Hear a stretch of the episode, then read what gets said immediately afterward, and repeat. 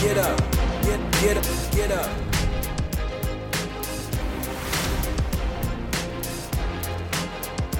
Yo, what is up, Mets fans? Welcome back to another episode of the Mets Up Podcast, the official podcast of the New York Mets, episode number 134, going over the series against the Oakland A's.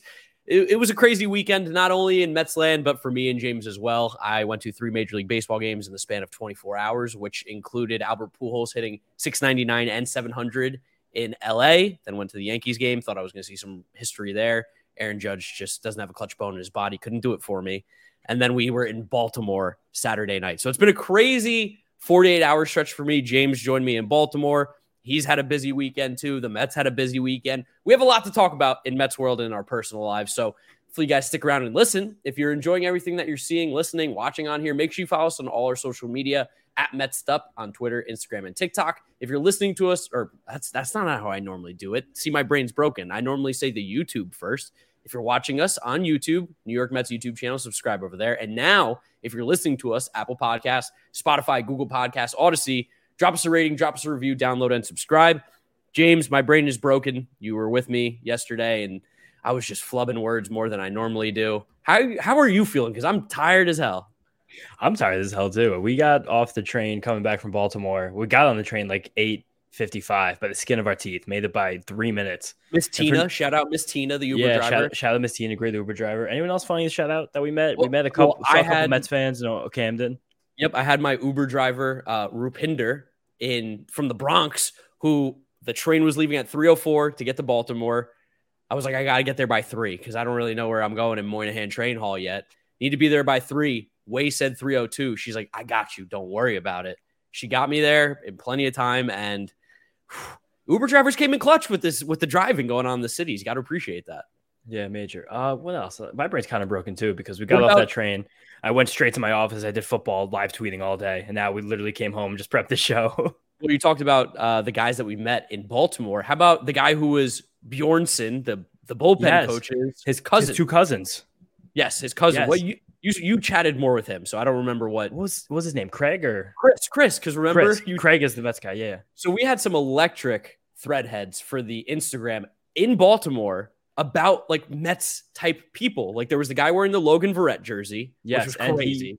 He, he, worked for the Orioles. He's been doing Camden Yard tours. He said for the last 15 years, and he, had, he was wearing a Logan Verrett jersey. We also had a couple that weren't Mets related. We had an Alexander Ovechkin Orioles jersey, and upon further oh. review of these pictures, that I posted on our Instagram, I saw that the guy who was wearing the jersey went into Camden Yards with a Ziploc bag with six hot dogs in it, cooked hot, hot dogs, dogs inside buns. It's insane. That's absolutely nuts.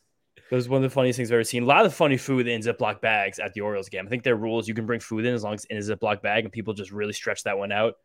So we're sitting next to a cool dude wearing a JJ Hardy jersey. That was pretty funny. And then there's another lots of Buck Showalter jerseys, yes, of course. Lots of Buck Showalters. A couple people yeah. who said they were rooting for the Mets this year just for Buck, which is really awesome to hear.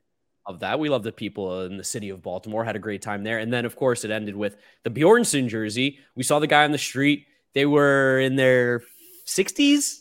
I'd say 50s. I'd say one was 40s, one was 50s. The guy okay. we hung out with was his 50s. Yeah, and they're not familiar with the Instagram likes, so when we told him to take a picture, it was a whole ordeal. He was like, yeah. "How do you want me to stand?" Then the other guy got in and put his arm over it. I was like, you got to lift your arm. You're blocking the name. That's the whole point of this picture. And then he was like, can you text it to me? You sent him a text to which he replied with, I love it. I mean, it was so genuinely like whatever this guy was, but he gave you like a sincerely Chris at the end of the text message. It was like, thank you, comma, nice to meet you, comma, space, space, sincerely, comma, Chris. And then we saw him at the bar after we went out at Pickles Pub. We're sitting at the bar. All of a sudden, I go, Hey, look who it is. And he's talking to me and he's telling me the story about meeting us. He met these guys who host this Mets podcast. He's going to be featured on it. So, Chris, hopefully you're listening to us. We are these guys. And uh, it was great. It was a great night in Baltimore. It was a great night in Baltimore. Great ballpark. I'm almost ready to adopt the Orioles as my American League team. Yeah, that's a good one. That's a good the one. Way, the way they're coming in the next few years, they're gonna have chances to beat the Yankees, which is always fun. Like the Rays are my default just because they they're they're just unbelievable. But Orioles, especially with us going to a series there next year, traveling there and it being pretty easy going using the Amtrak from Penn Station, like that that's a possibility. But I digress. Very fun weekend. Both our brains are broken. Now we're going to talk yes. about a series in Oakland that was just really, really weird. It's bananas. I like I, I like to throw it out there. That was a banana series. It was bananas. I don't think any game was uh, within any closer than six runs, but No. for the final score, which is really bizarre for how the Mets have played baseball this year. Just three complete blowouts, like I just said. Two really good pitching performances, pretty good pitching performances from Mets pitchers. One shockingly poor one that we'll break down. Yeah. You guys know Jacob DeGrom didn't pitch well against the Oakland Athletics. It's, it was really rubbing people the wrong way. We got some hilarious notes about it, but started on Friday where Chris Bassitt was pitching in a game where, if I remember correctly, now going back in this week, we already seen by the time this game began that the Braves had lost to the Phillies on Friday night. Yeah. Correct? Aaron Nola threw Yeah. a gem, if I remember. Yeah, Mhm. Jake Odorizzi Yep. got hit hard. Yes. I was at the Dodger game seeing Pujols make history, and I was like, "Oh my gosh, I'm seeing Pujols hit!" And the Phillies are smoking the Braves, and the Mets are smoking the A's. It's like this is like one of the best baseball days I've had in a long time. No, and it was. And then the Mets got on it early. This was Eduardo Escobar hitting a grand slam. Became right? Yes. Yeah, Sec- grand first first grand slam of his entire career. Second Met to do that this month, including Mark Canha, who hit the first grand slam of his career early in September against the Marlins. This was just a very clean game for the Mets bats. A lot, a lot of hits. Yep, Mark Canha had two doubles quietly, 20 doubles on the year. McNeil had a double, his 38th double of the year. That's a shockingly high amount of doubles. We love Jeff McNeil. You know, I love a good extra base hit, especially doubles, as I've been told by Foolish Baseball. That's kind of a meme that I'm a doubles machine guy.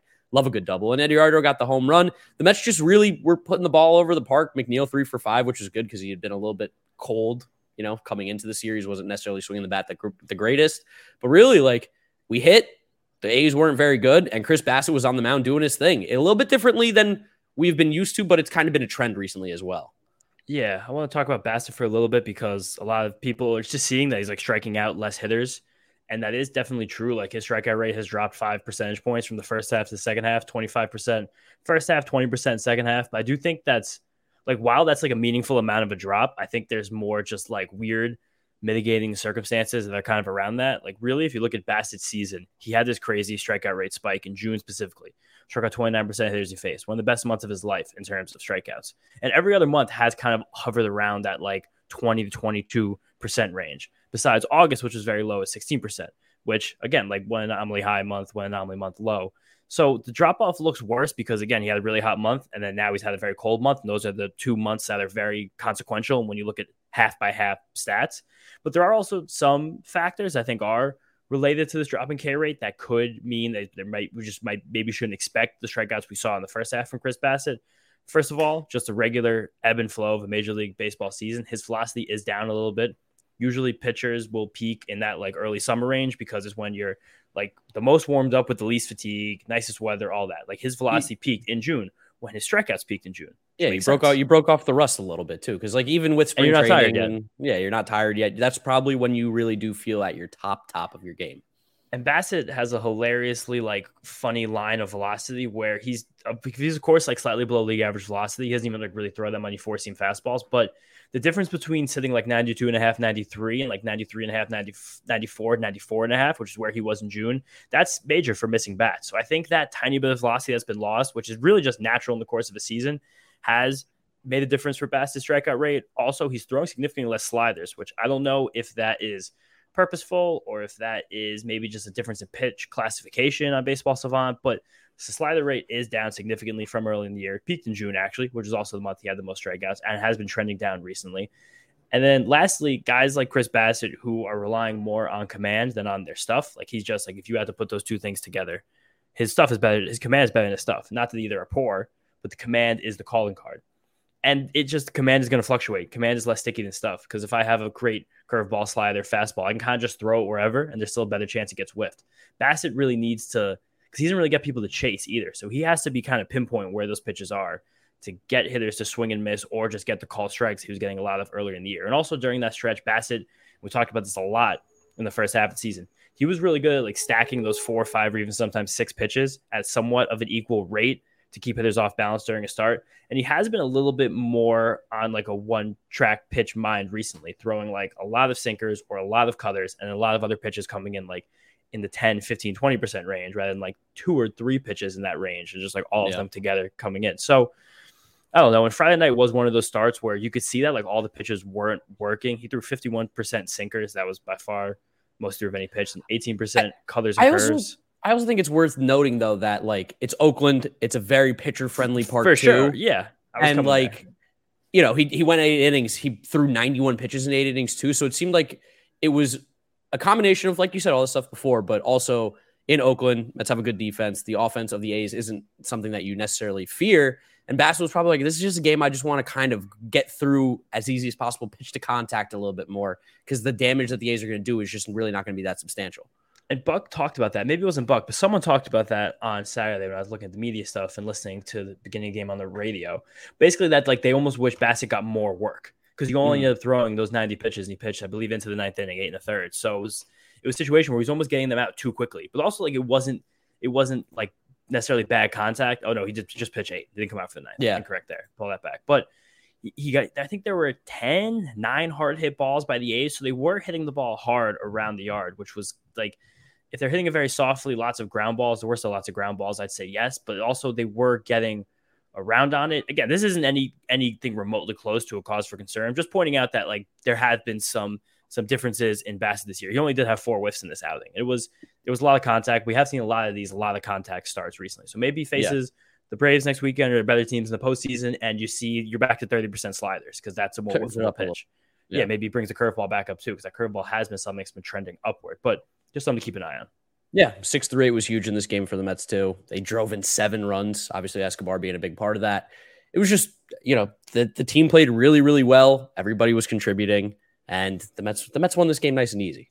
Pete was the only starter who didn't have a hard hit ball, but he also had a hit and two walks and score the run. Every single starter except James McCann had a hit. Even James McCann had two hard hit balls. Everyone was just just seemed like very easy. Get through the lineup, keep moving around. Vientos had two hits, two RBIs, and a walk, which is good to see. Beginning of a nice weekend for him.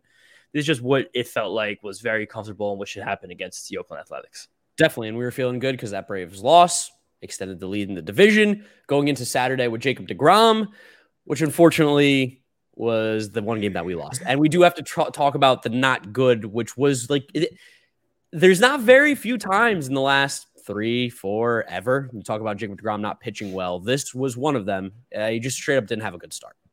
No, this broke his quality star streak, which extended since 2019. I'm going to pull up the exact date now in a second. It was just it was kind of weird to watch it. And like I was listening to Wayne and Jake Eisenberg on the call on the radio doing it, and they were like, "This is bizarre." Was it Wayne? Was it Wayne? Oh no, it wasn't. It was Gary Thorne. Yeah, Thorne. I was right. like, Wayne was doing football this weekend. You're right. also, yeah, yeah, shout out to Wayne because Wayne got the Albert Pujols 700 yes. home run call on Apple TV. So shout out to Wayne, friend of the podcast. We we spoke with him about talking about big moments and calling big moments and being attached to those. And he just got attached to one of the biggest moments in baseball history as the only guy calling that game on Friday night. Got to call Albert Pujols 700 home run, and it was a great call. Very cool. Yeah, I forgot about that. We did talk about it last night. Brands are broken. It's been all over the place today. All over the place. It's going to be a scattered episode. Yeah, it's raining really hard outside too. But yep, that was Jake DeGrom's first non-quality start since September 3rd, 2019. It's a long Put time that ago. in perspective for everybody. And that we was didn't also have a hilarious. podcast. No, you didn't have close to a podcast. We, weren't even We didn't live with yet. each other. Yeah. You were you were still in college. I was uh no, I had graduated at that point, September. Yeah, a couple months graduated, right? right. Yes. Yeah, I had just moved from Columbus back to New York. That's freaking nuts. But that was also like hilariously back to back non-quality starts. Jake Degrom, two starts in a row. There, he gave up uh, four earned runs, but no more, no less. This one was a little bit worse than that. But it's I don't know. There was a lot of mitigating circumstances in the first inning where things got bad. One of them was Angel Hernandez being a little bit particular. Which Being Angel Hernandez. yeah, for sure. Particular is like- probably the nicest way anyone's ever described Angel Hernandez's performance behind the plate. He's particular. I want to get fined here. I know Angel's going to listen to this. I can, we might, he might call a playoff game. I can't piss him off. that's true. That's true. Angel, we love you. We do a great job. Yeah, because there also weren't that many like really egregious calls. Like there were some bad ones, but it was also just like more like these are calls that Jacob Degrom usually gets, or just like inconsistencies with the way the game is being called. Also, Jeff McNeil kind of mis- misread the fly ball, got a spike caught on. I forgot who hit that ball. Was it Machín? I don't remember. It could be. The, the- brain's broken. the brain's broken. And when you start talking about the intricacies of the Oakland A's lineup, which is a revolving door for 40 man guys, it seems like uh, I'm not going to remember that one, especially when watching this game and, and seeing this one. I had four hours of sleep in the last about 30. So I was, I was kind of dead at this point. It was Dermis Garcia. Actually, it was Dermis Oh. Garcia. Derm and Dermis had a good weekend too, and that's what I told you guys to keep an eye out for was Dermis Garcia. Dude, it was hitting bombs all over the place. Yeah, and then after this, again, I don't know. It just it was it was it was bizarre. Then Seth Brown hit a solo home run, which was kind of felt like a backbreaker because we had just tied the game on Mark Vientos' his first career home run. Shout out Mark, that's really Good cool. weekend. Yeah, so then that was just like an oh man, like we just we got this. It, Jacob Degrom enters the mound with a three run lead. You've like almost every Mets fan is like, all right, I can zone out of this one, Yeah. and then they take a lead. You're like, this is really bad, but like team's gonna pick him up. The Mark Vientos a home run the next inning. You're like, oh, we picked him up, let's go. And Degrom hit that home run, and it was just the prevailing feeling that nothing was right. And he came back out for the fourth. Sean Murphy hit a double. He walked Machín. That was and just the command wasn't there. It was just, ah, things are not good. And Trevor Williams comes in, gives up the home run to new Met killer Connor Capel, yeah. and we're just, we're just like, what? What's happening? happened? But we got we had the Mr. Krabs meme of like, whoa, like like you get back and you're like, I'm almost dizzy because like this this is so out of the ordinary for how this stuff goes that I mean, it started the narrative with people of like what's going on. Should we be Well- concerned? is this something to be worried about? And we've weirdly dug into the stats here. You know, we love to dig into the pitching stats, specifically James. But this is where the combination of James with the pitching and me with like the weird, fun, you know, quirky trivia stuff here, along with John, Johnny Stats, John helping us out big time with this. We spent like 25 minutes, 30 minutes before this podcast digging in to the last time Jacob DeGrom didn't have a whiff on his four seam fastball because that's that's rare. It doesn't really happen. And what was it? First time since what? 2015, I think we ended up finding. Uh, this was the first time that Jacob Degrom didn't get a swing and miss with his four seam fastball since August twenty fourth, two thousand fifteen. But here's the thing, guys. Here's where it gets absolutely crazy is that the other times that Jacob DeGrom didn't have a whiff on his four seam fastball came on the 24th of a month as well. Like it, the only time he hasn't had misses is when it's been the 24th of a month in a year. Three times. The third time was September 24th, 2022, the game we all just watched. Time before that, August 24th, 2015, a very bad start against the Cardinals. And the time before, oh no, that was the Phillies. That was the Phillies, yeah. And then time before that, same year, April 24th, against the Yankees, a game that was so long ago that Mark Teixeira hit two home runs off of Jacob DeGrom. Yeah, the lineups in these games were crazy. Like Kirk Nieuwenhuis was getting significant playing time for the Mets. Stephen Drew was was playing for the Yankees. John just gave us that the Phillies game was the night that Wright came back, and they ended up winning that game. I think They did. They came seven. all the way back. Yes. Yeah, they smacked the Phillies around. Yes. And then we found out that Jacob DeGrom also had a bad start in 2016 on August 24th. So there's something weird that goes on with Jacob DeGrom on the 24th day of the month where he doesn't get swings and misses with his fastball. And I I honestly that's just it. We solved the we solved the mystery, we solved the problem. Just don't worry about Jacob DeGrom pitching on the 24th of the month. Like ev- he's human. He's human. This is his human moment. Is that when it's the 24th of the month, he just isn't the guy that strikes out everybody and gets whiffs on every single pitch like crazy. Like it's gonna happen. He's human. It's blazing hot outside. You get in your car to turn on the AC to get cold air pumping, but it blows hot air out. This issue is commonly caused by low refrigerant due to leaks in the AC system. You want an easy, all in one solution that will restore the cold air in no time. AC Pro Recharge Kits. Make restoring cold air easy for even those with zero DIY experience in less than 10 minutes. Save time and money versus going to a shop by picking up an AC Pro Recharge Kit today. Be a pro with AC Pro. Yeah, and then just like, thank congratulations to us for figuring this out. Maybe we have to whenever we interview Degrom talk about what is what the significance of number twenty four is to him. Not Yeah. ever tell him any of the stuff that we know, but just be like any Of course not. any unlucky any unlucky numbers, any lucky numbers, superstitions, anything possible, and then we'll provide that for you guys. But then just to get back to reality, like talk about the Seth Brown homer. People, guys have just been hitting home runs on Jacob Degrom's fastball last few starts. Seth Brown is a lefty. Seemed like he was just sitting dead red. Put it out. Seth Brown hits a lot of home runs. That's what he does. And then like the biggest run scoring play was that Jeremy's double, but it also like it, if everything was perfect, it probably would have been caught, or if it wasn't caught, it probably would have at least been less of damaging of a play. Yeah. Capel had a ground gr- RBI ground out. Langeliers is actually a nice piece of hitting on, I believe I wrote it down here was a changeup. It was a hook, hooked the ball down the line. He's a good, he's decent hitter. It happens. His his velo was down a little again, but like wasn't actually down that much at the end of the start. It was only down a half mile an hour for the season average. And it does seem like this is something he actually might be trying. Yeah. So I, I can't I can't really find myself to get actually nervous about Jacob Degrom because there hasn't been a moment where I actually had to. This is also we haven't really seen Degrom pitch that much in the last few years. Like we've seen three half seasons since he was back to back back to back Cy Young Award winner. So there hasn't been a lot of adversity. There hasn't been a lot of fatigue. Like this is just this is ebb- ebbs and flows of a season that we haven't actually seen from Jacob Degrom in an incredibly Yeah. long time. Now, that's a really good point that Like even even in his Cy Young years, there's going to be some starts in there mixed in that aren't the greatest. I mean, Jacob Degrom was still unbelievable, but yeah, he's human. He's human. He's going to have these starts. I really think that's what it just comes down to. And we were talking about it too before the podcast started about maybe guys are just now sitting the fastball because you're like, I'm not going to hit the slider. It's just not going to happen. So let's just sit fastball and just kind of sell out for it. And I could that seems like something that the Oakland A's would totally do. Be like, we're just going to sell out on one pitch of Jacob DeGrom. It's going to be the fastball. It's going to be one we have the best chance to hit. It's also like you team like Oakland, like you have nothing to lose. You don't care about anything. Like they might just they just probably went into it being like we can hit Jacob Degrom. When like good teams, thinking teams that are like Yeah. really in it, like you hold the battle a little tighter. You're like terrified of Jacob Degrom. So maybe the A's just kind of had like dumb confidence that mixed with dumb luck, mixed with Angel Hernandez, mixed with McNeil getting a spike caught, and things just kind of snowballed. And Yeah. like I'm sure if they would have let Degrom, he probably could have just gotten like two additional innings scoreless. He would have probably thrown 110 pitches. He probably would have worked really hard, but they were just like, it's not worth it. Like sometimes you got to tip the cap and get Trevor Williams some work. It, it just some sometimes things go wrong, but it was it was really unbelievable to have the Jacob Degrom start against the Oakland Athletics and see Trevor Williams warming up in the first hit. Yeah, no, that that was uh, a that was unfortunate for sure, especially because we just gotten a little bit of a lead extension against the Braves, and of course they end up winning that day, so the lead went right back to one and a half. Which whatever, it's fine. The Mets are still in first place. I'm fine. I'm good. I'm good. I'm good. You lose games, it happens. It stinks. What was great though is we got to forget about this one. Who cares? They lost Saturday. Not really much else we want to talk about. Sunday, game three, that was the big one. Also, we were due for a game two poop fest. It'd been a minute. Game 3 Scherzer on the mound. Sunday was nice and chill, just like game one. The Mets just just get a nice win and nice and easy, no drama whatsoever, domination.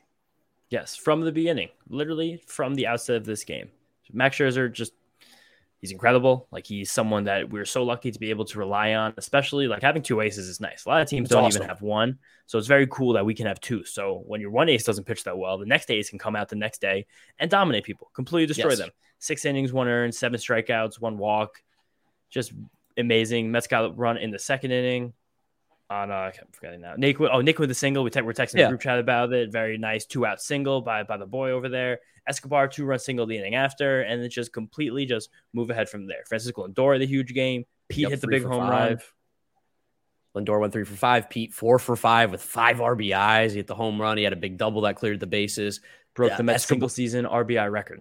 Escobar three for five as well in this. You mentioned Naquin, he was two for five. Nido two for five. I mean, everybody it seemed like in the starting lineup, I believe, had a hit, and the only guy to not have multiple hits in the starting lineup was Jeff McNeil. Go figure, the guy who gets hits like crazy. He went one for four. Oh, sorry, Jeff. Or no, Darin Ruf. He went over four. Sorry, Darin, missed you there. But I mean, everyone was hitting. Everybody was swinging it.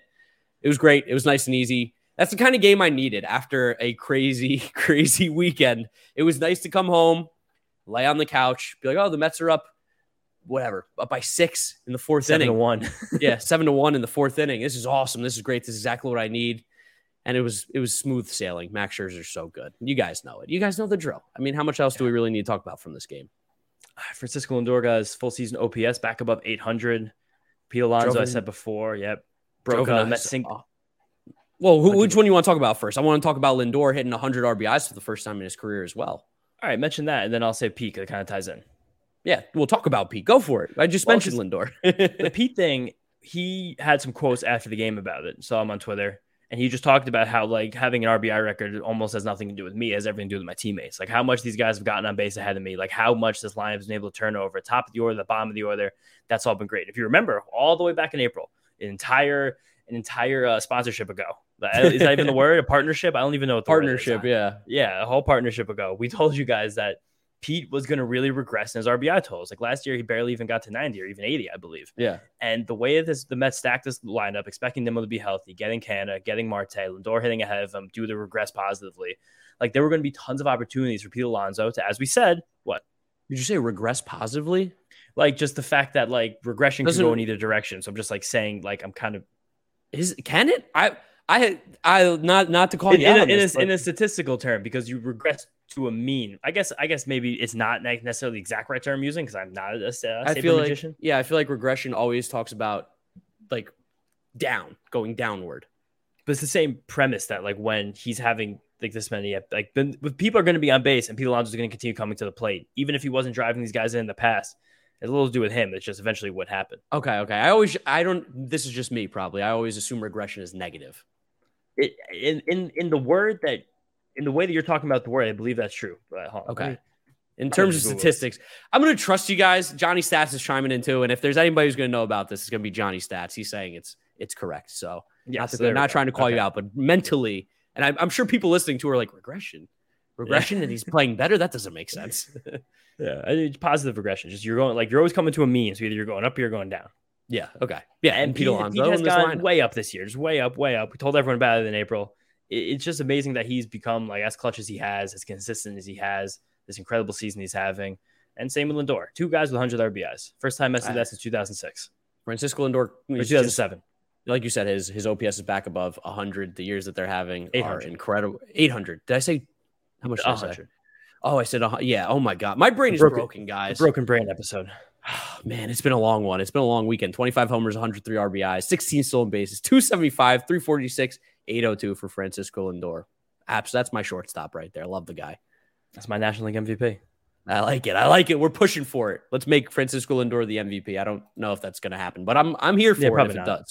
It's- Probably not. Close. I mean, in war, he's like within him, Machado, Goldschmidt, Arenado, they're all basically exactly the same.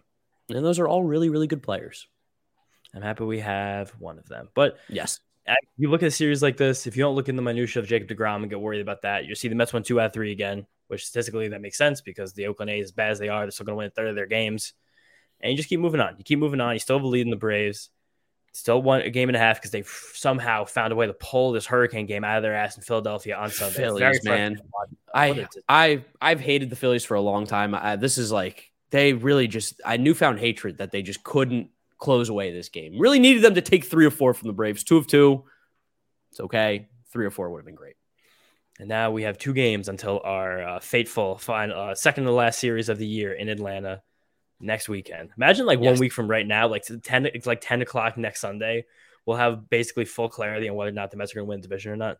Yeah, we're gonna be either really really sweaty or we're gonna be like maybe a Really little bit happy. drunk. Maybe Yeah. maybe a little bit drunk if the Mets are uh, take the division in Atlanta, which would be so oh, so amazing. That'd Covering that locker room in champagne. But hey, I mean, we're gonna we're gonna preview the Marlins series. We That- still gotta that get, we got to get there first. It's a lot of work to do. A lot of work to do. Can't can't forget about those. But uh speaking about a lot of work to do, your boy has done a lot of work in the estimate, which is when we're gonna bring in John here, because John, what's what's that record looking like for the estimate? How how are we doing? I, I'm not sure. I'm not sure. Did I win this one? Yeah, Mark, you sound like a guy who knows uh, knows exactly what happened this weekend in Oakland in terms of the minutia of pop foul balls, pop flyouts. Eight total. So Mark goes a game up. I believe this is your first lead the entire time since we started this back in June, which is I actually think he won. He won the first one. that I rattled him off. I don't. Did I? I feel like I don't. I didn't have a lead that. at at all. What? How big did your lead get though, James? I Like think it was 7-3. six one. I think it was Six. seven three. seven three six one. There was there was quite a bit of a of a lead that has just dwindled away, especially with the new the new format, the new system where Yeah. we just both spit out numbers.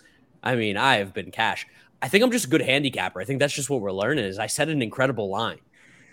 I think no, I think you've actually just gotten better at setting lines because if you were good at setting lines, you would have been able to set them in the beginning as well. You were bad at setting lines at the beginning. No, but because I thread the needle, I give I give you the middle number, and when you just have to say over under what I'm giving you, that's that's tough. Uh, that was easy. Yeah, uh, we want to do one like that for all time's sake.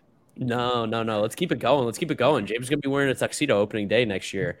John, what is the estimate for this series against the Marlins? So this series against the Marlins, um, Don Mattingly and the Marlins today announced that this will be the last season that Donnie Baseball is in the uh, the Marlins dugout. So he's been there for a long time. I think it goes back to what 2016.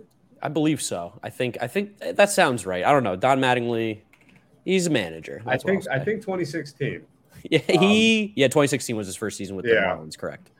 Yeah. So it's been a while. I mean, that goes back to the last time the Mets were in the playoffs. Yeah. Um, and Don Mattingly, we were talking about this before the show started. Mark, you know, I'm sure anyone else who's watched either Dodger games back when he was Dodger skipper or Marlins games, Don Mattingly likes to sit back, rub those hands together, do some managing, get his fingerprints on the outcome of a game. Um, lots of changes, lots of mound visits, lots of lots of pitching changes. It's Donnie Baseball. He's got to. baseball. That's that's the manager's job. You got to make decisions, and the guy's always ready to make a decision. Got to push the right button.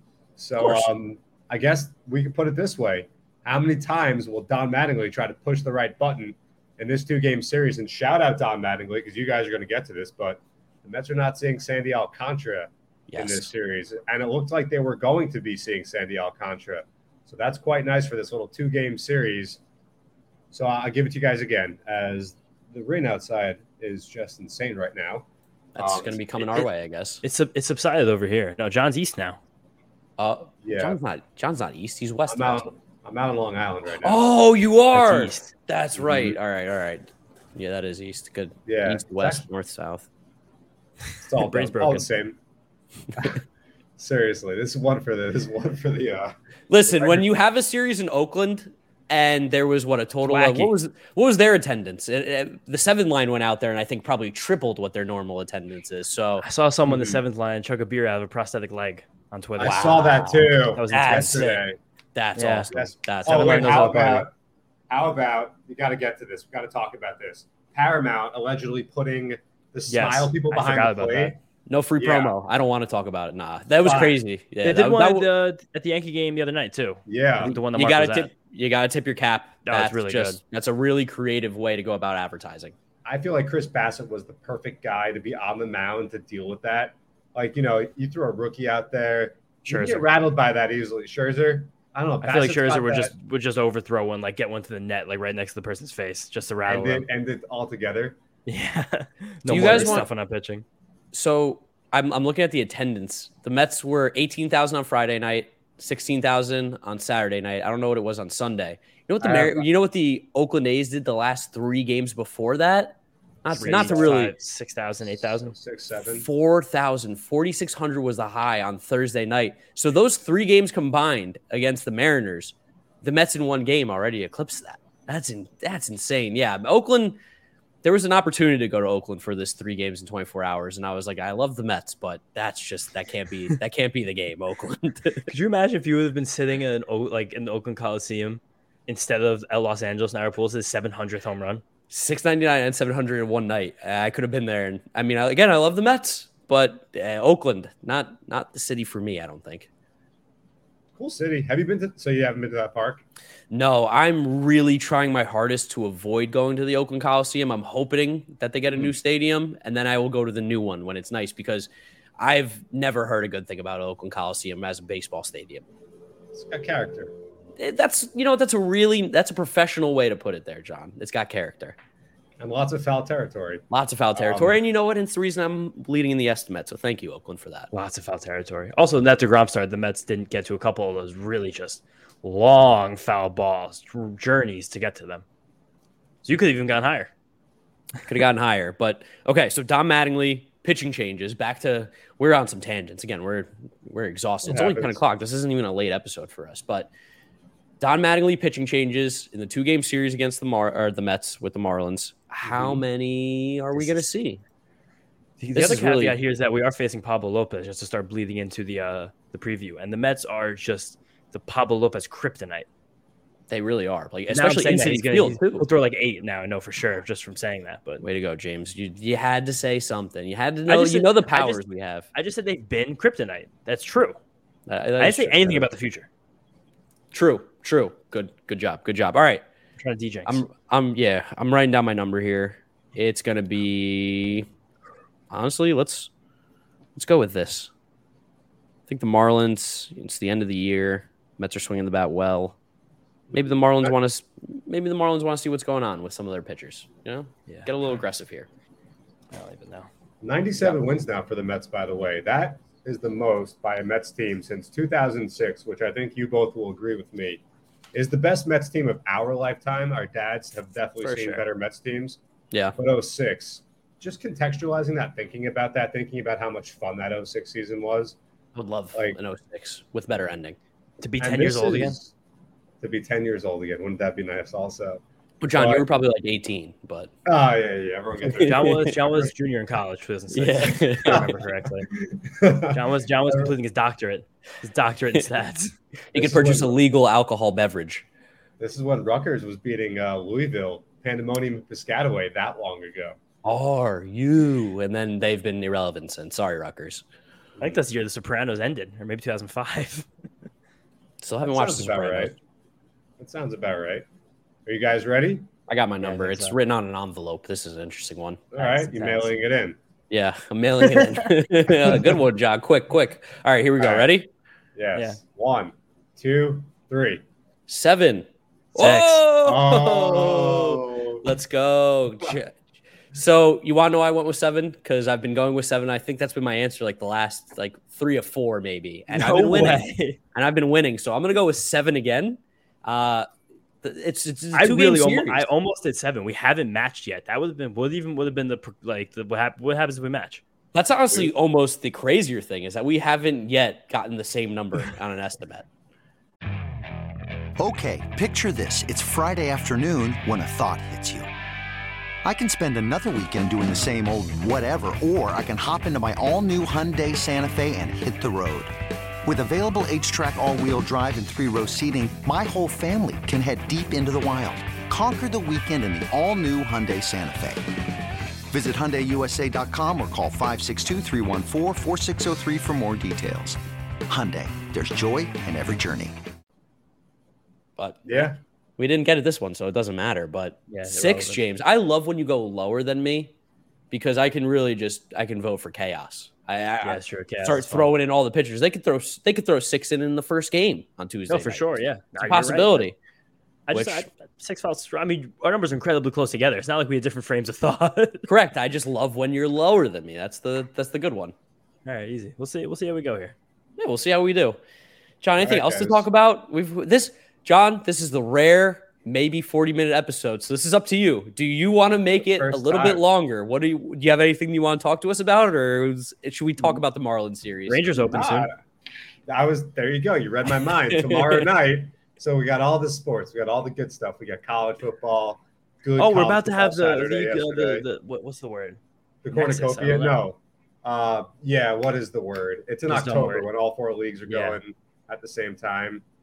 It's not an eclipse. I guess an eclipse would be a good word for it, sort of. I like right? I like the Nexus. I don't know what a Nexus is, but I like that what that sounds like. Okay. Yeah. Um, yeah, but the Rangers and Islanders play a preseason game tomorrow, so that's exciting. I mean, Okay, so I need I need insight here onto preseason hockey because spring training baseball, we're crazy Mets fans, we know it. mhm. You're intently watching this preseason hockey game? Uh, am I intently watching a preseason hockey game?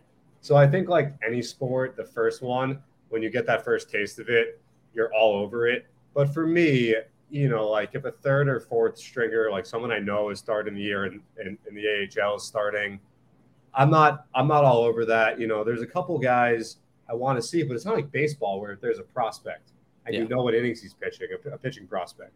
Like you can dial in for the third and fourth innings. Like I want to see Vitaly Kravtsov, right? James was talking about him. Hundred percent. Um, a guy that you want to buy some some stock in, Of um, course, you know, yeah. I If wanna guys are in see Mojo, him. maybe we get hockey. You can do it. perhaps. But like you, I can't time when I'm watching Vitaly Kravtsov. I'm either sitting down watching, And even when you do, it's like he's on the ice for like forty-five seconds. yeah. But no, I mean, look, it's nice to have the ice down. But here's the thing: the best October is one where the Rangers don't matter. Yes. Mm, that's true. That's the best October. I remember October 06. I didn't I wasn't dialed into the Rangers at all that year until like November really, because it took like me like two weeks to get over what happened. So oh, Yeah, I no listen. I, I like li- that I like that philosophy there, John. Yeah, I like hockey a lot. I'm not a puckhead like John, but I usually I usually tap into the Rangers the second both like at the, the at one time in my life this was a real sentence. It's not anymore. Once like the Mets and Jets became irrelevant, but now I've replaced the Jets basically with Ohio State. So once those two seasons are over, so that's after the parade and after the national championship. So that'll be like Yeah. June. I'll be like January 15th. Then I'll really Mm. lock into the Rangers. That's my birthday. all- You just happen to pick my birthday. there you go. Happy birthday. There you There go. you go. Perfect. That's, That's, when hockey matters is what Mark's birthday. That's the day that, we start caring about hockey. Yeah. Yeah, usually I wait till the Knicks become irrelevant, which is pretty often now. Yeah, so, um, like South end of last Carolina football has never been good since I've cared, so that's that doesn't help me. I just I root for a lot of lot of losing teams here, so it's nice that the Mets are playing well, and maybe the Rangers will get good too. I'm, act- I'm actually Yeah. watching our listenership fall as we've talked about nonsense, but it was cool to see Ohio State dog walk uh, what Wisconsin on Saturday. That was great. Yeah, that there you was go. that was crazy. That was a wild win. That was that was I re- as dominant as they've even looked in the Big Ten. That was against a team that was in the top 20 to start the year. South Carolina beat Charlotte. John, how did Indiana do? Did they play? They did. Um, I was on the other side of Indiana, so I didn't really get to see much of that game. Uh, they lost by like 20 something to Cincinnati. So, Oh, geez. All right. yeah, Yeah. it was all good. I took it a really good FAU Purdue game, which is a sentence I didn't think that I would be saying a year ago. Florida But- Atlantic and Purdue. That's like, how does that even come up on a schedule? How do the ads even are like, let's let's schedule Florida Atlantic to come up to, and play in Purdue? Yeah, I think there's money exchanged. I think don't the bigger schools pay the smaller schools to, to play them? They do, but like, how much bigger is Purdue than Florida Atlantic realistically? Oh, Purdue's a pretty big school. I mean, that's a Big Ten school compared to a Conference USA. Purdue's, Boilermaker. Purdue is big. I mean, I, I don't like Purdue at all. But No. that's big time Known- athletics. known for its engineers and its hot dogs. yeah, I didn't I didn't realize Neil Armstrong went to Purdue. the oh, the really? astronaut. Yeah, there's like there's like three buildings named after him. I was on campus yesterday, and like all you do, you turn around, there's Neil Armstrong. Well, you know, if the moon landing was real. No, I'm just I'm joking. I'm joking. Oh, I boy. had to throw, I Too had people to listen to that out there. podcast for you to say that. Let's stop after dark. it was on a tee. It was on a tee. That was just that was ah. too easy. All right. I think that's the official time. Let's get to, let's get John out of here. Let's wrap this one up. Yeah. Let's get it. This is gonna be the 40 minute episode. John, thank you. Appreciate you. See you. you guys later. Good luck. Yeah, thank you. All right. Fuck, thanks. That was menacing. We talked Good about luck. we, we talked about Pablo Lopez starting game one. This is also like a weird time in the Mets schedule where they're gonna have two off days in between or on the outside of the the filling that's gonna be the Miami Marlins series of just random two. And you guys keep an eye out on the off day. We're going to be dropping a bonus episode on Tuesday because there's just two days between Mets baseball. Hoping that's Howie, but we'll see how that works out. We'll talk about that after this. But the other pitcher we're going to see is Jesus Luzardo, who he we he looked good against us last time, and he just he, he's Jesus Luzardo is like I'm trying to think. He's kind of like Jesus is kind of like a mango, where you're going to come into it, you don't know what you're going to get. Okay, all right. know I was I like, where are you going with this? Yeah, It could, mangoes. fan- it could be fantastic, but also you could be like, oh, this is terrible. it's a finicky fruit. It is a finicky fruit with very high ceiling and a very low floor. I prefer, and you're gonna laugh that James James is gonna really love this one. I prefer mango tasting things than the actual mango. Like a mango ice is so much better than a real mango. Mango, I've had some great mango living with you uh, when we were roommates. You're like, man, what a great mango, and I've had it. I'm not gonna lie, it's kind of like watermelon to me. I don't, I don't understand the hype around a great mango or a watermelon. They just always seem like they taste the same. And I've had people say, this is a great watermelon, this is a great mango, and it's always let me down. I feel you with watermelon, but I don't feel you on mango. But I just don't feel like taking the time to argue about this on this baseball podcast about fruit. No, that's We- fine. That's fine. We've we've got Carrasco and Taijuan pitching for us this series. Uh, two guys who've been very good recently. Two guys who who I like. I, I like I like the way this schedule has lined up now, where we get those guys against the Marlins. Then we're gonna in some order have Bassitt, deGrom, Scherzer against Atlanta. We'll be interesting to see how the Mets do order that because as of right now, it's scheduled the exact same way as this past series, where it's Bassitt Friday, deGrom Saturday, Scherzer Sunday. But there is a world where the national series becomes important, and you kind of probably would like for either deGrom or Scherzer to have an opportunity to opportunity to start in those games. Correct? Yes, but I also don't want to talk about it because I this this Marlins series you, you gotta you gotta win two. You gotta win two here against the Marlins.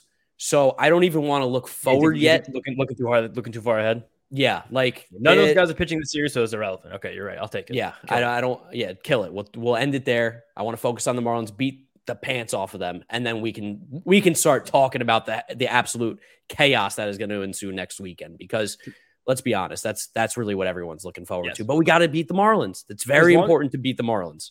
As long as we win those two games, at worst case scenario, we're going into Atlanta up a game, and we have Yes. a tiebreaker with them. So that means by winning one game, we'll guarantee ourselves a tiebreaker and what is still a controlling of our own destiny by Yes, at least keep- winning one of those games. Yes. So beat the if we, win, Marlins. if, we, if we win these two games this week, because the the Braves are heading to Washington for a three game series starting on Monday night. So our off day, they're going to be playing. They can cut the lead by half a game. They're facing Cory Abbott, which I don't feel that good about.